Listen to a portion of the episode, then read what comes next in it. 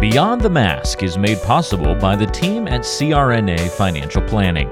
With almost two decades of experience, the firm guides CRNAs through the complexities of investing and financial planning. Schedule a free consultation today by calling 855 304 3748 or go online to crnafinancialplanning.com. Now, on with the show. Welcome to Beyond the Mask Innovation and Opportunities for CRNAs with Jeremy Stanley and Sharon Pierce. We know you spend your day caring for your patient's best interests. On our show, we want to care for you. Join us as we leave the operating room and learn the latest in the CRNA industry. Beyond the Mask starts in 10, 9, 8, 7,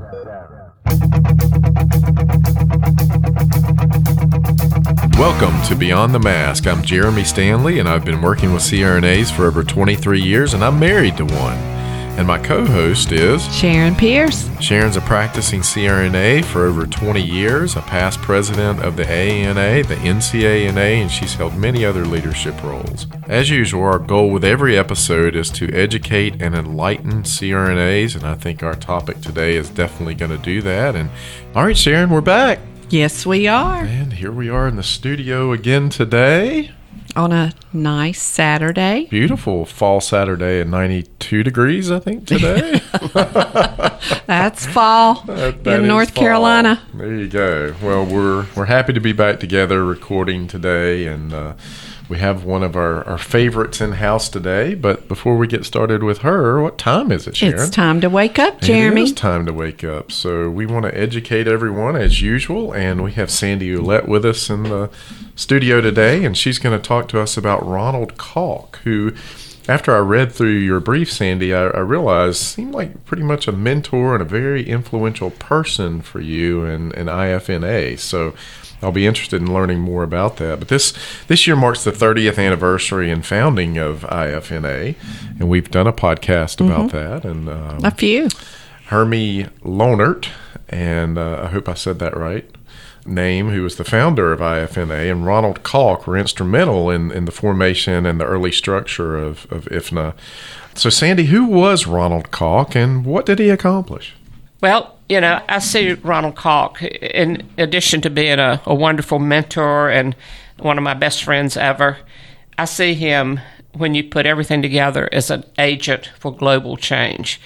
In terms of his early life and education, after I got to know him a little bit better, I found out he was from Iowa. He was uh, born and raised in Des Moines, Iowa. He went to nursing school in 1956. Now, we have to remember that not many men went to nursing school. We did not have many boy nurses Especially in 1956. and no. that was 1956. and uh, he went to uh, the Mercy Hospital in Des Moines.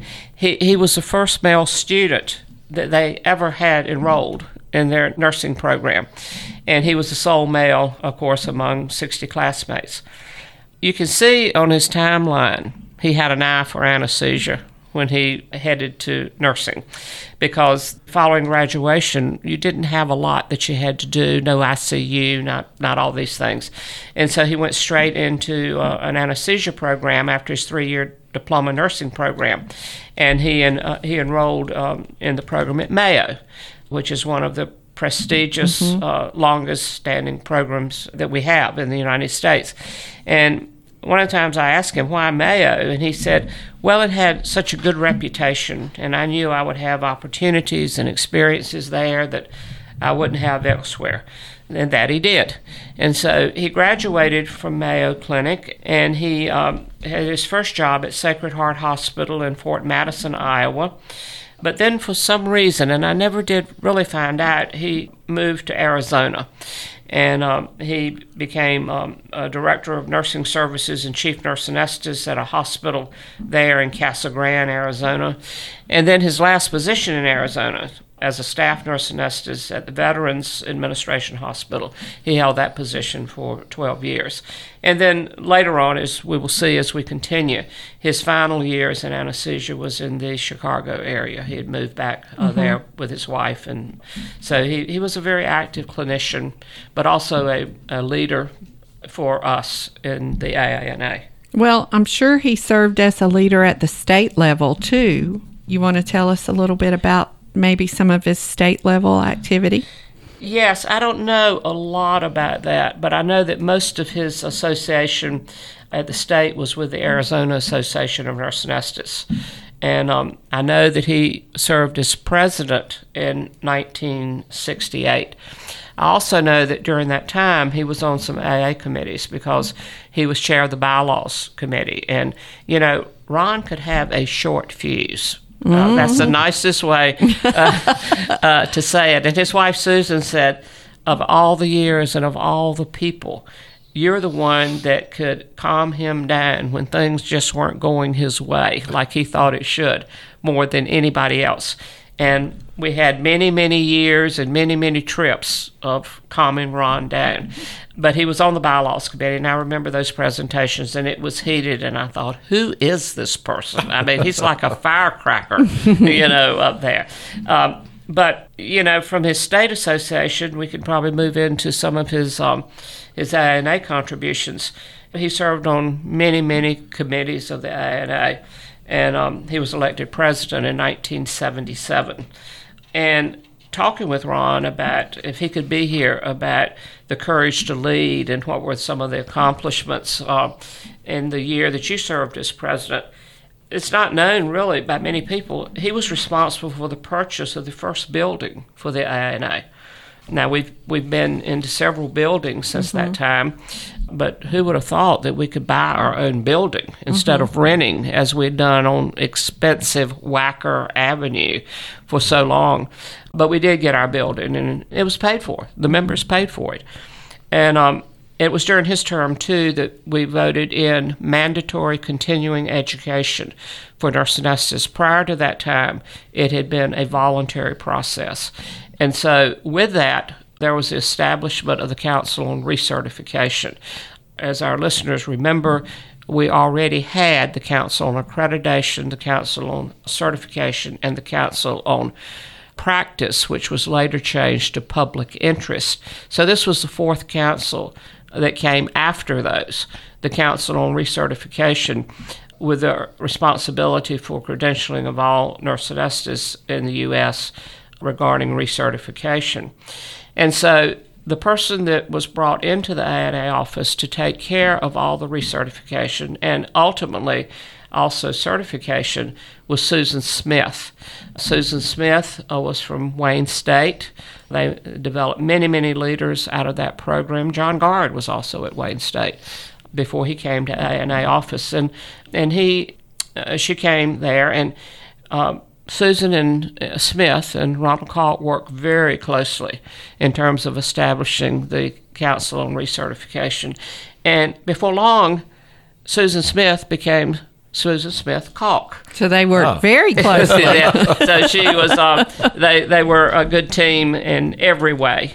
And uh, so that's how he met her, and they married.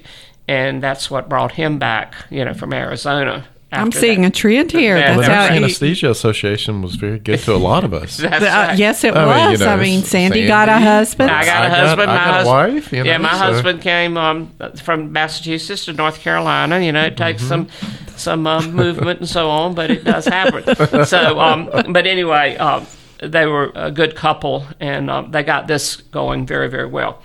Now, he began the collaboration with the European nurse anesthetists to discuss the formation of an international organization after that. But it was during his year in 1977 as president that Hermi Löhnert from Switzerland and, uh, and Hans Frantzen from Norway attended our meeting, and they got to know each other. And so it was a number of years later that the International Federation was formed, but it, it certainly began there. Once he moved to Chicago, and he had finished his uh, his work as a president. He served as a clinical anesthetist at Columbus Medical Center. His real interest was in neurosurgical anesthesia and management, uh, so he, he did that. And he continued to work on committees, and one that I remember was that he co-chaired the liaison committee between the AANA and the ASA when we actually had a liaison committee, and we hmm. did sit down and talk for a few hours once a year. But anyway, that was a little bit about his um, involvement in his state and AANA. Well, Sandy, obviously he played a role in IFNA, and you became involved with Ron how? All right. Well, see, I had been involved with both of them because I came on the board of directors about 1984 85 of the AANA. And um, so I was on committees and I was working, you know, particularly with Susan. I was on one of the first councils on recertification mm-hmm. and some committee members, uh, meetings, uh, other committee appointments, and so on. But I really, really began to work with Ron Moore when there was this idea about globalization of the profession and um, the formation of the IFNA. And as I previously mentioned, those two European nurse anesthetists came to our ANA meeting and they had their eyes opened and they saw, you know, what a mature organization on the move for nurse anesthetists could do and could be. And they wanted that for their own countries. And I think we heard that again. It's not changed in 30 years because when we did the podcast in Chicago and we had our representative from Korea, mm-hmm. from Sweden, and Slovenia, we heard the same thing. Mm-hmm. You know, they depend on IFNA, but they also depend on AANA and what we're doing and where we're going. So we leave a big footprint across the world. But anyway, that's how it all started. So he and Hermi became fast friends, and they began to talk about the possibility of having a joint meeting or a symposium internationally. So Ron was appointed by ANA to serve as the, the organization's representative to the planning committee for that first international symposium uh, held in Lucerne, Switzerland in 1985. And we've talked many times about what great fun it was, but it was not very stabilizing financially at that. But a lot was learned from that. Mm. And during that time, I was president elect, and then we had another. No, it was the next symposium in 1988 uh, in Amsterdam. I attended as president elect, and it was the next year when I was president of ANA that we we met and founded the IFNA. And during that time, the ANA board had decided because we really didn't know how to do an international organization. So Ron and I had many, many talks about it, but the board decided to send Ron and myself to the ICN meeting in Seoul, Korea at that particular time. And our total purpose was to meet people on the, on the world stage and to figure out you know, how should this be? And we did that. We went to Seoul, Korea, and from there to Teufen, Switzerland, and that's where it was founded in June 10th, 1989. And um, it was founded with Ron as a founding member and the first vice president. I was there as ANA president at the time, but I very quickly was appointed to, uh, well, I was appointed at that time to the Education Committee. And by 1982, I chaired the Education Committee for IFNA and did that for 12 to 14 years before I became the representative myself. And so Ron and I worked very, very closely with all the things that needed to be done for this uh, young uh, global organization. So um, he became the president of IFNA in 1990 and he held that position until 1995. And at that time, he was appointed to be the first IFNA executive director. And so a plan was worked out between the AANA and IFNA. It was a full time paid position. Mm-hmm. And so then he had an office in the AANA building, and he was the first um, executive director of IFNA. And so that became his full time job. And he, he did that until his retirement from IFNA in 2004. And um, so he traveled extensively for both the ANA and IFNA. And Ron lectured in many, many places, and his heart really was in the um, the formation of this organization and making sure that nurse anesthetists were recognized, you know, for the role they play in the countries in which they work. And we heard recently, you know, the, the problem continues to be nurses are administering anesthesia in more than probably 107 countries, but they're not recognized. And they're asking for that voice and for that authority that comes with a formal recognition in their kind. And we heard that with mm-hmm. the joint uh, meeting we had with our international colleagues just a couple of months ago. He always liked to tell stories, and I remember one of his most memorable experiences was at the school in Ghana he and Hermi went to Ghana and and visited the association and also the school. He brought textbooks as a gift, and he said it was just like gold to him. It was so surprising to him that prior to his arrival, they had only one textbook for the entire school. Now, that was before everything was electronic and everything, mm-hmm. but that's all they had. And so that had prompted him to establish a used book donation system which sent much needed textbooks to Israel and Palestine and Cambodia and many, many African countries.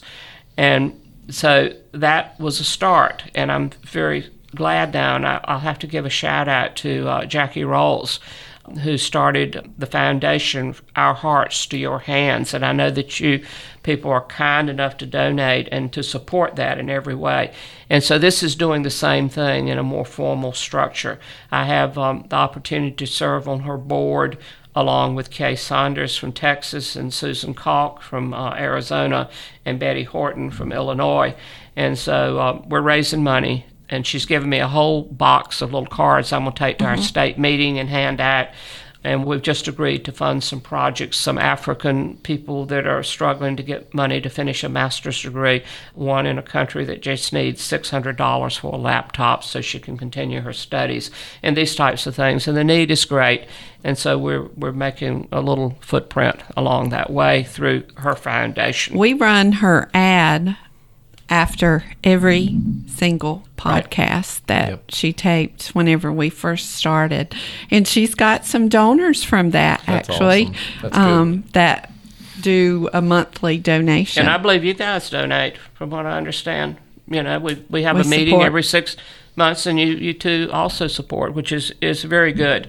And um, because it goes a long way. Uh, that's what's so striking. Six hundred dollars can change somebody's yeah, life. life. Change the world. It can change yeah. a life. Yes, yeah. and that life can change a country. Oh, yeah. And those countries can change the world. It's another Sandyism. Yeah, I, I was thinking exactly the same thing. Well, tell us about some of his recognitions and contributions to the AANA and to the IFNA. Well, you can see that he was a, he was a powerful person and accomplished so much in his, his lifetime. And he was recognized for some of those accomplishments. In 1992, he received the AANA Agatha Hodgins Award for Outstanding Accomplishments. That is recognized as the, uh, the highest recognition given to a nurse anesthetist in our profession. And uh, very important, I think, in 1999, he was introduced into the American Academy of Nursing. Now, that was pretty spectacular, as it was for me when I was introduced several years prior to that into the American Academy of Nursing. Now, for our listeners who may not know what, what that is, it is, um, is something associated with the American Nurses Association. Uh, you have to be nominated and you have to have a sponsor, and they, they restrict how many people that they will elect to become a member of the American Academy of Nurses. And these people are designated by FAAN after their name, FAN, Fellow of the American Academy of Nurses. Well, of course, Ira Gunn was one, and she was, uh, before her death, made a living legend of the Academy, which is the only nurse anesthetist that's ever uh, had that honor. John Garde, of course, they loved him to death at the Academy, as they did throughout nursing. But here was Ron and myself, and what made it so special for Ron as well as myself, neither one of us had a degree in nursing. You know, my degree was in education and biology. Almost no one in the American Academy of Nursing doesn't have a PhD with a strong background mm-hmm. wow. in nursing. And so when I wanted to nominate Ron, I was encouraged not to because it was told to me he will never be elected. I said, look at what he's done. he started this international community. And so we did it, and he was, and it had a lot to do with all of his international work, I mm-hmm. think. And so uh, that was in 1999. In 2000, he received um, a Distinguished Alumni Award from uh, Mercy College in Des Moines, uh, his uh, nursing program. And in 2002, he was one of the very early recipients of the IFNA Hermi Löhnert Award for outstanding contributions to nurse anesthesia internationally. And then it all comes back to where it all started. So in 2011, um, the Mayo School of Anesthesia Sciences Alumni Association recognized Ron for his outstanding contributions. And it's been so meaningful for me to have spent so many years with not only Ron, but also with his uh, lovely wife, Susan, dearest friend, that I hope is coming to visit me before too long. But at any rate, we traveled not only around the world together, but we had many, many vacations, you know, and have had many trips together, including many that were associated with IFNA. And when I first met them, now that was uh, Sharon. You may remember this. It was back in about the mid '80s. I think I might have been president of the North Carolina Association of Nurse Anesthetists at that time, and our meeting was held in Greensboro at what is now oh. as what is now the Koury Convention Center. Do you remember that? Um, that's the night that my husband met Chow. That's right. So what happened then is I wanted a big dance and a good band and a lot of fun. So we contracted with the Embers, the oh, wow. beach music Embers. That's why Mr. Pierce was, there. and that's why why uh, Pierce was there, and. Um, so anyway, it was so much fun. And then we decided to show them my part of the world, what I consider paradise. And so we took them from that to several days on the Outer Banks of North Carolina. And my husband then, Chow Marie, had this Jeep four wheel drive. We were kind of crazy back then. We used to like to drive on the beach and as close to the water as we could, and we'd be out there fishing on the surf all day and deep sea fishing when we could. And so, anyway, we were out there and we got the Jeep stuck. I mean, I mean, it, it was really stuck. And they were in the back seat. We didn't know them very well, and they were they were so quiet. And my husband got mad because he couldn't get it out. Mm. And the madder he got, the more he stepped on the accelerator. And the, and the more sand that flew everywhere. So finally, I said, think you need to cut it off. We need to see what this looks like. When we stepped out of that Jeep that had big, big tires on it, we were sitting on the ground. Oh, he had buried it so bad. And Susan, I didn't know at the oh. time, was telling Ron, take a picture, take a picture. and he was saying, Are you kidding? He said, I wouldn't dare take a picture as mad as he is. and so what happened there with that little little thing, I said, Well, we gotta get somebody to pull us out. And at that time the Coast Guard was not being very good about pulling people out like that. I said, Well, I'll just walk up to the Coast Guard station and see see what I can do. So I walked up there and this young little boy looked at me and he said, all right. I said, My our car's stuck on the beach. He says, Is it in danger of tide?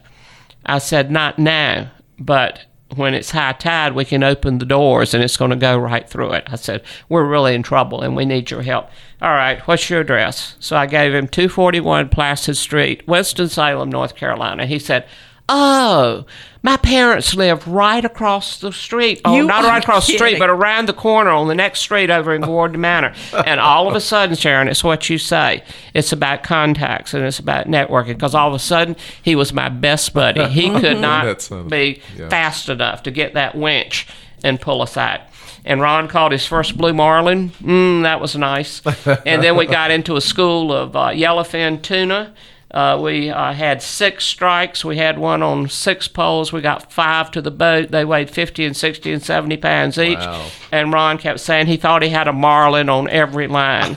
and uh, I made him climb the ha- Cape Hatteras Lighthouse, which is the tallest lighthouse in the world. And he said, that he did it once and he's going to need assistance getting to his plane when we took him back. And my late husband Charles said, and I'm telling you this, you can bring anybody you want down here, but I am not climbing that Agum Lighthouse one more time. I've done it my last time. So uh, that was sort of some some fun stories, but um, but he, he was uh, really a, a great person. And I think it's good to pause and to thank him you know, of course, he passed away a few years ago. It was a big loss. And uh, again, like John Garde, I think about him every day and some of the wonderful times we had in stories. Yeah. Um, he was in, I had the, whenever I was president, you have the past presidents come up to your suite. Mm-hmm. And that was the last time that I had mm-hmm. the opportunity mm-hmm. to talk to him. He came up to the suite. he was actually, uh, got a little bit of the hot i guess that you were talking yeah. about early. He was he he needed to chat with me about an issue. Yeah. So he was very enthusiastic and mm-hmm. very and very focused on what he wanted. And, and, most of all he was really a very good man yes. that wanted the best for absolutely. not, for not only ana but for ifna absolutely. Um, so tell us how will he be remembered I think uh, Ron is going to be remembered as a man of great vision and commitment, who certainly was in the right place at the right time. You have to think sometimes, whether it's about you know mine and Dick's marriage and how things worked out, things just don't happen. John Garde used to say, "It's in the fates." All the stars have to align at the right time for things to happen. And it did with him and Hermi and where we went with that. He was clearly a dear friend and mentor for me in many ways as I assumed greater roles in the IFNA. And even throughout my presidency from 2004 into 2010, he, he was always there and he always had a good suggestion for any problems we had. The 30th anniversary history book of IFNA is coming to completion. I'm serving with um, Betty Horton and Jackie Rowles as co editors of this book. It's going to have, I don't know how many, we're still rearranging the chapters some, but it could have as many as 15 or more chapters in it. And it should be ready for publication and to hand off to IFNA next year. And this book has been dedicated to the memory of Ronald Caulk as it should be. And our task force for this project consists of Susan Caulk, Hermi Löhnert, Pascal Rod, who's our executive director now from France, Betty Horton, Jackie Rowles, and myself. So there's six of us on the task force. We started this in 2017, so we've come a long way mm-hmm. to get this much done on this book. And I do believe it's going to be done. It'll be finished next year. We're having conference calls monthly now, just hassling the people that haven't got, got their up. stuff right. in. And uh, so we get a new battle plan every month when we figure out what we're missing. But uh, that's going to be a great addition to nurse anesthesia history, yes. I think. Mm-hmm. I agree. Well, Sandy, that's great. Obviously, he was uh, a great friend to you and wonderful mentor, and you, you speak about him in such a way that that is obvious to at least us, and I'm mm-hmm. sure our mm-hmm. listeners as well. So, Ronald Caulk, well, Sharon, I think that's uh, a wrap. I believe it is. Yeah, we want to thank Sandy for being here again. Well, thank you for having me. I Absolutely. feel like I'm wearing out my welcome. You are not. No, not. we're Sandy, learning. Sandy gives us wisdom. ideas all the time, and uh, our Sandyisms are the best ones, though. I think I, you know, I find myself repeating in my head uh, what Sandy says sometimes. So, not only for nurse anesthesia, but for life. So yeah. that's that's a good thing. It's a good thing. Well, we want to thank our listeners for listening to Beyond the Mask with Jeremy Stanley and Sharon Pierce. If you like our show and you want to know more, check out our other episodes on iTunes or wherever you get your podcast. Make sure and hit that subscribe button mm-hmm. for us. Mm-hmm. Leave us some feedback, but only if it's positive. No negative reviews out there. Until next time, it's a wrap.